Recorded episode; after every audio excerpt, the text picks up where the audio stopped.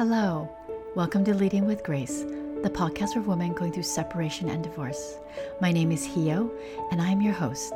I'm a certified life and spiritual mastery coach, and here I get to show you how your divorce doesn't have to be devastating, but that actually it can be the means of greater discipleship with your Savior Jesus Christ as you connect with Him in a higher and holier way. Let me show you how. Hello, everyone. How are you all doing? Um, I hope that wherever you are in your in your part of the world, that you are seeking for Christ in whatever aspect of your life that you are going through, and to see His hand there. And I I personally am so grateful that I get to practice this. And there are some days that seems a little bit easier than other days, but I love what Bonnie Cordon said in her last general conference talk um, this past April. And she said this, and I, it was so profound for me that I had to write it. And this is what she said Look for Christ everywhere. I promised he is there. Isn't that amazing? One of the things that I love to do with my clients is that I ask them to tell me some miracles and wins that they have experienced in their life, or actually, I'm sorry, within the last um, week since we've met. And most times they're able to recognize how they have seen the power of God in their life those last few days. And there are times where I'll have a client and they're like, I haven't seen any. And I know like that God is there, like He is, and that we just need to just harness our spiritual eyes, our spiritual hearts, our spiritual ears to really see Him in our life. Even when it seems like maybe we have disconnected from Him, I promise He has not disconnected from each one of you.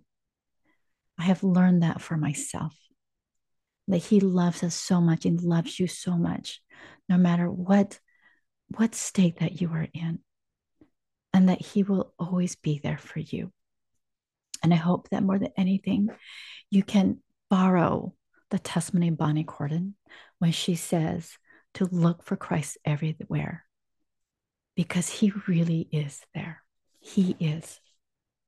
All right. I just wanted to share with you kind of an experiment slash experience that I have been running these last few weeks a faith experiment. a few weeks ago, I was really pondering upon my my spiritual landscape and maybe just kind of taking an inventory of it. And I knew that my my faith in my heavenly parents and in my Savior Jesus Christ was actually more than just faith. It was actually on a really deep knowing level. Like I know God lives. I know He is there. I know that Jesus walked this earth that he suffered and died and was resurrected. Like, I know that. And how do I know that? Because they have revealed themselves to me, and I cannot deny it. But then I was comparing that with other aspects of my faith landscape. And there were some aspects where I didn't have that deep knowing. It was more on the border of faith and maybe some uncertainty. And so, of course, me and my human brain, I'm like putting myself into so much shame because it's like, I should know that this is true. I should have a knowing of this, you know, because I know that God is real and Jesus is real. And I was going through so much shame. And that was getting me nowhere because I was just feeling so horrible about myself. And I remember something that my coach once said to me that we are not our emotions. So, in other, words, in other words, just because I am feeling uncertain about some aspect of the gospel of Jesus Christ does not mean that I am an uncertain person. Just because I might have some doubts does not mean that I am a doubtful person. It's just an emotion. That I am still who I am, and I am a daughter of God who knows her heavenly parents and her Savior Jesus Christ. And so, I was thinking about Alma and his beautiful discourse on faith and what faith is. And I decided to take the chance and prove God herewith if He would open up the windows of heaven and to give to me the knowledge that I was desiring. And so I put it into a faith statement. And the faith statement was this that I have faith in something. And specifically in this case, it was actually about Joseph Smith and the first vision. And that I really wanted to know, like, I know God and Jesus but I didn't have that deep knowing. And so I put into a faith statement, and this is a faith statement that I have faith that Joseph Smith saw God the Father and Jesus Christ. And when I said that, it it felt better than shame, but it felt so two dimensional. It felt so incomplete. And I was pondering upon this feeling like, what was missing? And I came up with the second part of my faith statement which was an I know statement. And this is what I mean that I have faith in Joseph Smith, that he saw God the Father and Jesus Christ. And I know that God will reveal the truth of it to me. And when I said that, I could tell that I that that was complete. And if it gave me such a feeling of hope and excitement that oh my gosh, okay, God's going to reveal and give me knowledge about something I have a seed of faith in, a seed of of of just a tiny seed without roots or, or sproutlings or anything. Like he's going to help me grow this seed. And this happened like three or four weeks ago. And I found myself like randomly like saying this mantra. It became like this faith mantra. I don't even know if I should be calling it a faith mantra or faith statement. I'll let you guys decide what you want to call it. And so I noticed that when I'd be driving somewhere or running an errand, I randomly say in my mind, I have faith in Joseph. I have faith that Joseph Smith saw God the Father and Jesus Christ. And I know that God will reveal the truth of it to me. And I found myself just saying this several times a day for several days over the past couple weeks, two, three weeks. And I noticed something that I was beginning to to like everything that I would listen to or read just randomly would mention Joseph Smith, the first vision, and how that is relevant and related to gospel principles and topics that I have a deep knowing of. And now you might just call it coincidence, and it is. I call it divine coincidence. And at first, I'm like, oh, that's weird that that came up. But then it kept coming up over and over and over again in different aspects. And I realized that God was revealing the truth of it to me, that He was helping me to grow this seed. He was using His own living water, His own sonship to grow this seed.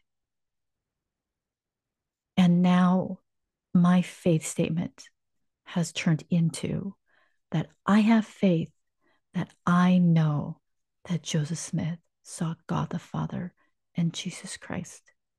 And I also know that God will continue to reveal the truth of it to me. And I was just dumbstruck as to the increase of my faith in this one aspect of my life. And so I want to ask you what are the aspects of your life? And we can just begin with your faith landscape, your spiritual landscape. What are the things that you know? What are the principles, doctrines, gospel, gospel features about God and Jesus and other aspects that you know, you have a deep knowing of? And then what are the areas where you don't have that deep knowing? Now, before you go into the go into, but I should know, I'm like, I'm to rein you back from shame and guilt. No, you shouldn't know everything. That's why we are here on this earth, is to perfect our knowledge of God and our Savior Jesus Christ and the working by his hands. We're not meant to know everything.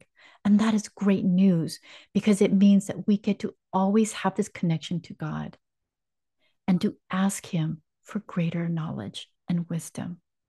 I love in, in John chapter 7, verse 17. I was I was reading it for Come Follow Me.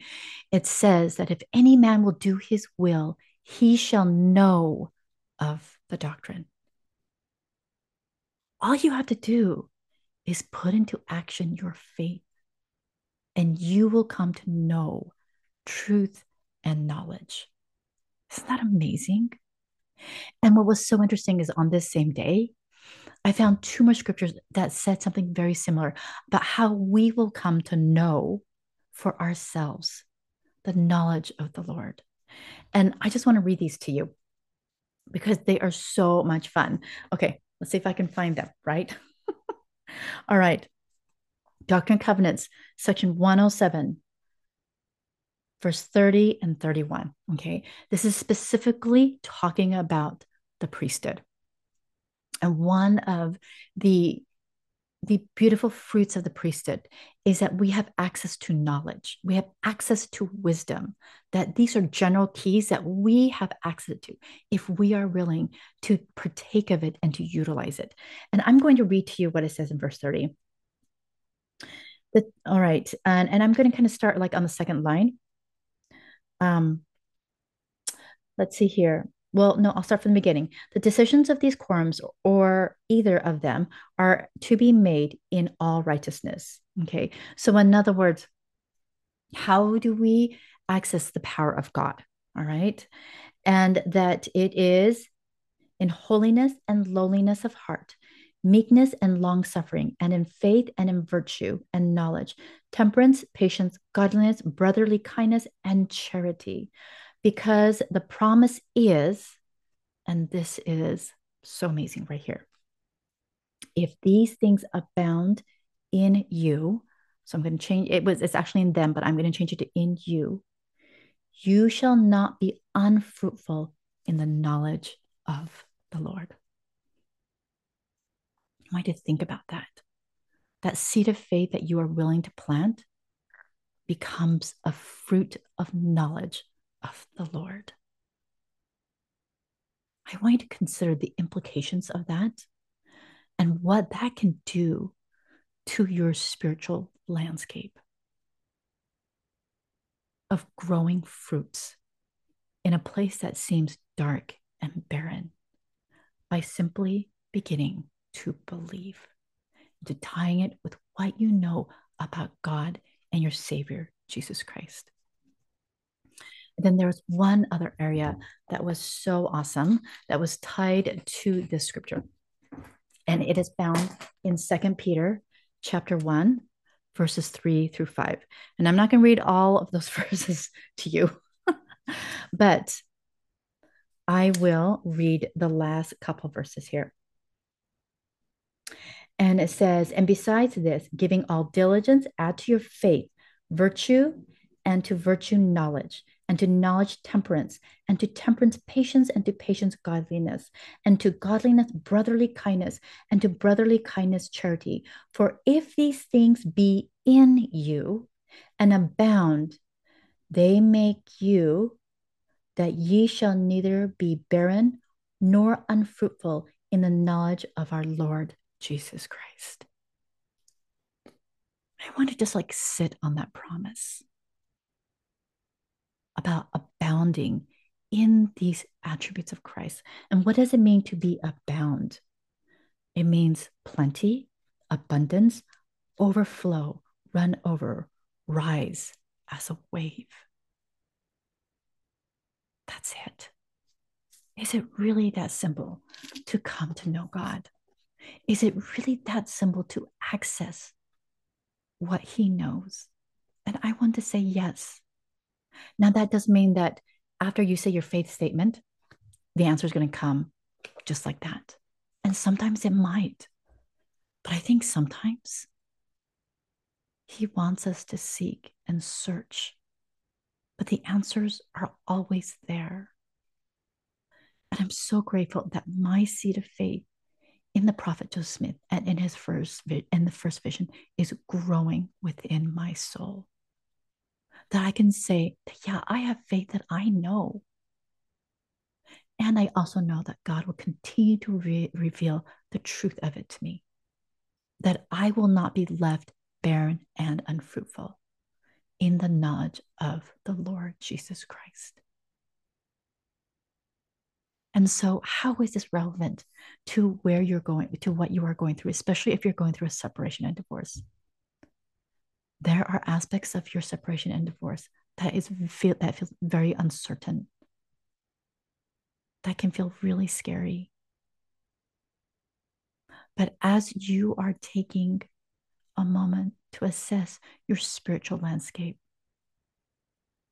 I want you to identify one area that you want greater faith in?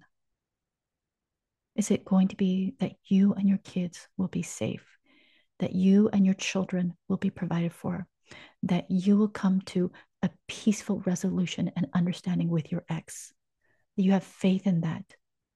And then I want you to take the second step and add it to what you do know about God.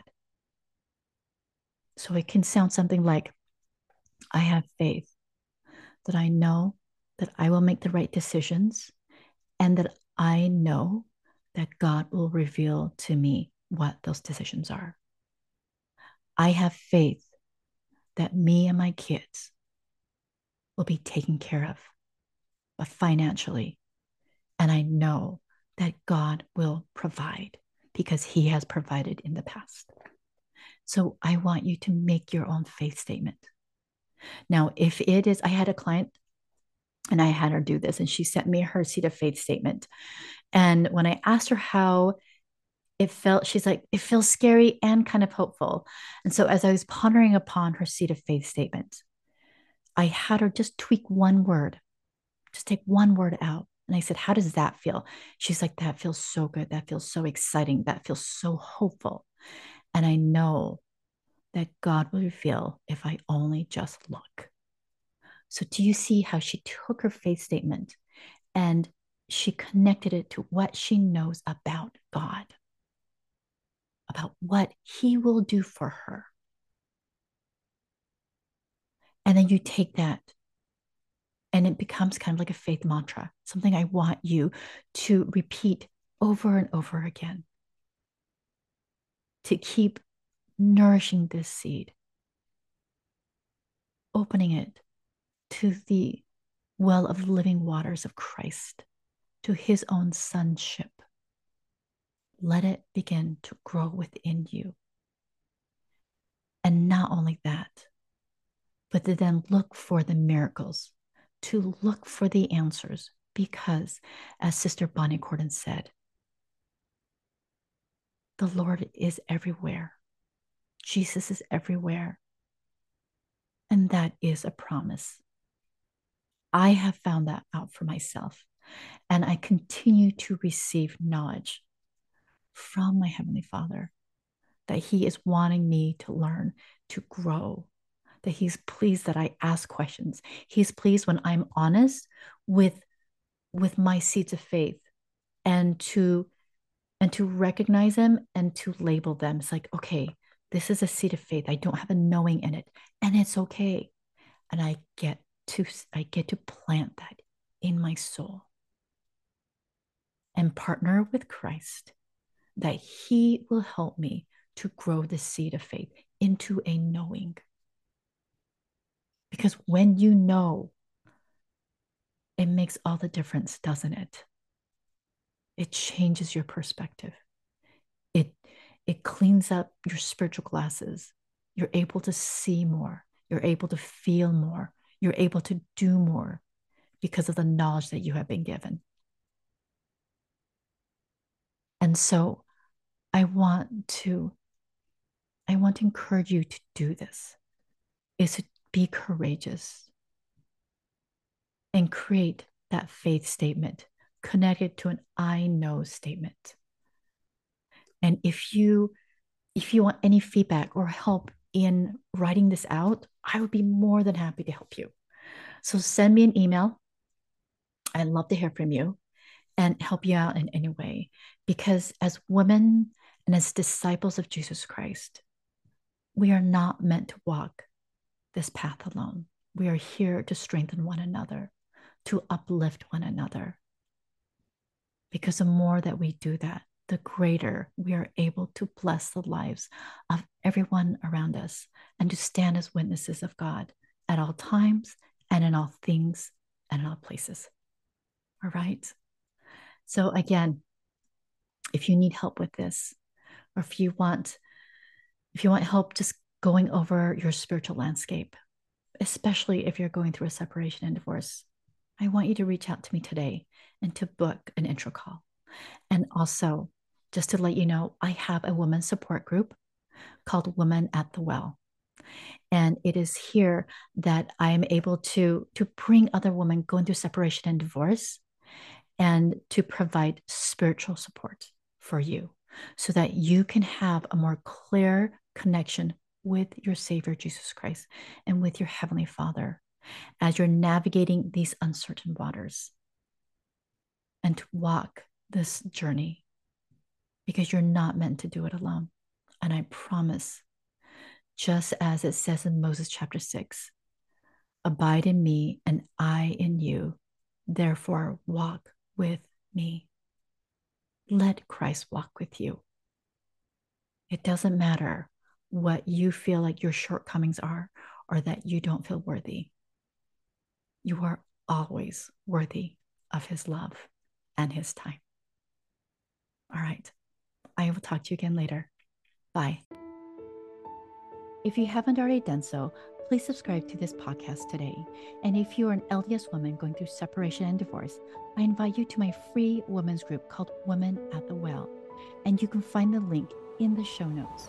And here we harness our discipleship by asking and receiving personal revelation, seeing and recognizing the power of God through everyday miracles, and to walk the covenant path through a greater conversion with Jesus Christ.